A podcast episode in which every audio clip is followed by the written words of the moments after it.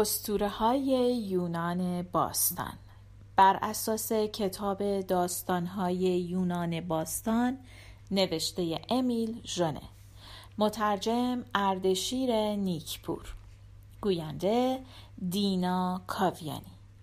قسمت بیستم آپولون و فویبوس. لاتونا دختر یک تیتانی به نام کوس بود. لاتونا به ژوپیتر قول داده بود که دو تا بچه براش به دنیا بیاره. یه دختر و یه پسر. ژنون همسر ژوپیتر وقتی خبردار شد دلش پر از رشک و کینه شد. به اژدهای پوتون فرمان داد که لاتونا رو دنبال کنه. لاتونا فرار کرد. ولی هیچ جا هیچ پناهگاه امن و مناسبی برای خودش پیدا نکرد. همه خداها به پشتیبانی و هواداری لاتونا بلند شدند. لاتونا به صورت یک بلدرچینی در اومد و روی دریاها پرواز می‌کرد. ولی خب بلدرچین تفلک بالاخره که خسته می‌شد. لاتونا هم دیگه از خستگی چیزی نمونده بود که از اون بالا روی آبهای دریا بیفته و غرق بشه. نپتون خدای دریاها که حواسش به اون بلدرچین کوچولو بود وقتی که دید لاتونا خسته شده و دیگه کم کم ممکنه از اون بالا روی آب بیفته اون سه شاخه معروفش رو روی موجهای دریا کوبید و در اثر اون یک جزیره ای از آب بیرون اومد که اسمش رو جزیره دلوس گذاشتن. لاتونای خسته روی جزیره دلوس فرود اومد و یک جای آروم و راحتی برای خودش پیدا کرد و دیانا و آپولون رو اونجا به دنیا آورد. بچه های لاتونا اونقدر زیبا بودند که نیوبه شهبانویی که در اون حوالی زندگی می‌کرد به اون حسودیش شد و لاتونا رو از جزیره بیرون کرد. نیوبه دختر تانتالوس شاه لیدیه و زن آنفیون شاه تب بود. نیوبه هفت تا پسر و هفت تا دختر داشت. به همین خاطر لاتونا را که فقط دو تا بچه داشت حسابی مسخره می‌کرد. آپولون و دیانا وقتی بزرگ شدند انتقام این مسخره کردن رو گرفتند. اونها همه فرزندان نیوبه رو کشتند.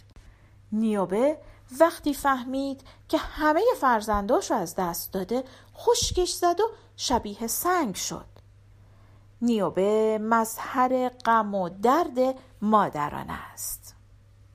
البته از دست دادن بچه هاش کیفر غرور و خودپسندیش بود.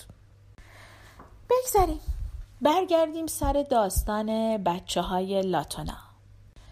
بچه های لاتونا و ژوپیتر در مجمع خدایان در کوه المپ پذیرفته شدند. اونها جامهایی از نکتار و آمبرواز که در اساتیر یونانی نوشابه های خدایانه سر کشیدند و در شمار جاودانان و خدایان در اومدند. دیانا الهه شکار شد و آپولون مظهر فویبوس روشنایی و خدای خورشید شد. پسر لاتونا آپولون یک زندگی دوگانه پیدا کرد. یعنی یه وقتایی روی زمین بود و یه وقتایی تو آسمونا. برای همینه که دو تا اسم داره که اغلب هم این دو تا اسم رو با هم به کار می‌برن.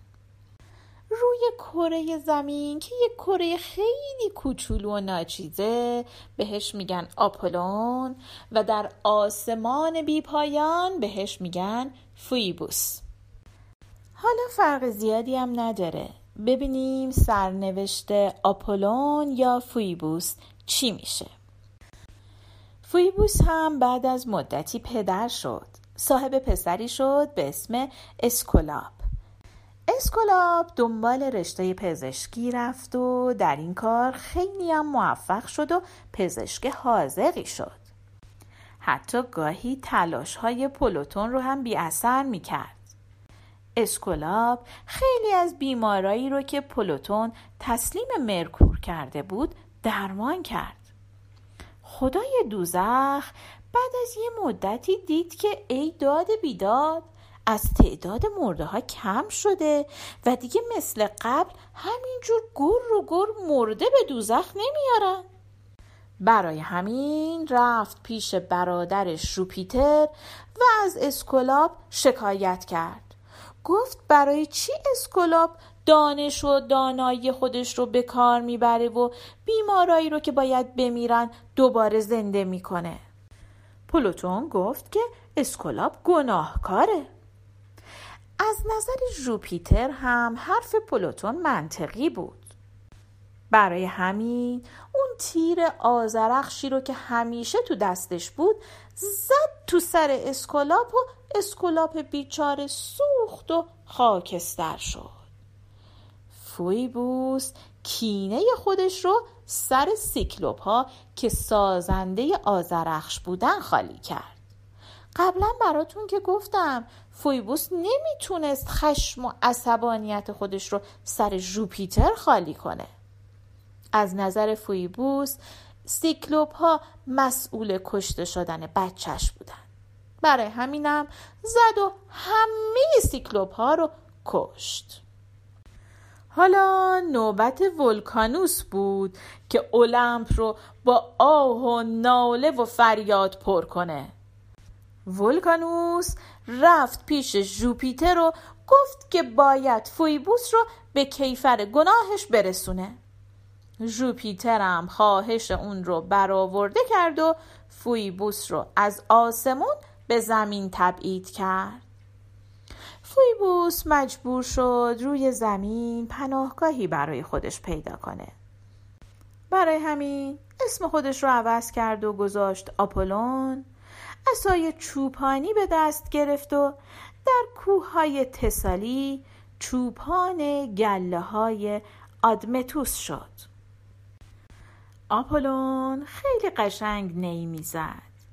اون با صدای نی سهرامیزش همه چوپانایی رو که اون اطراف بودند دور خودش جمع کرد و کم کم با اونها دوست شد. چوپانها به اون اعتماد کردند. پای حرفاش میشستند.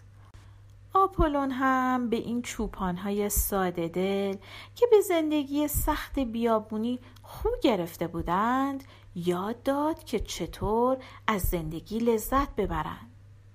از زیبایی های بهار بوی گلها صدای چشمه ها آواز پرنده ها و سکوت شب براشون گفت. اون چوپانای ساده دل به نوای نی آپولون در مرغزارهای سبز و خورم میرقصیدند. آپولون با حضور خودش به اونها آرامش و شادی بخشید.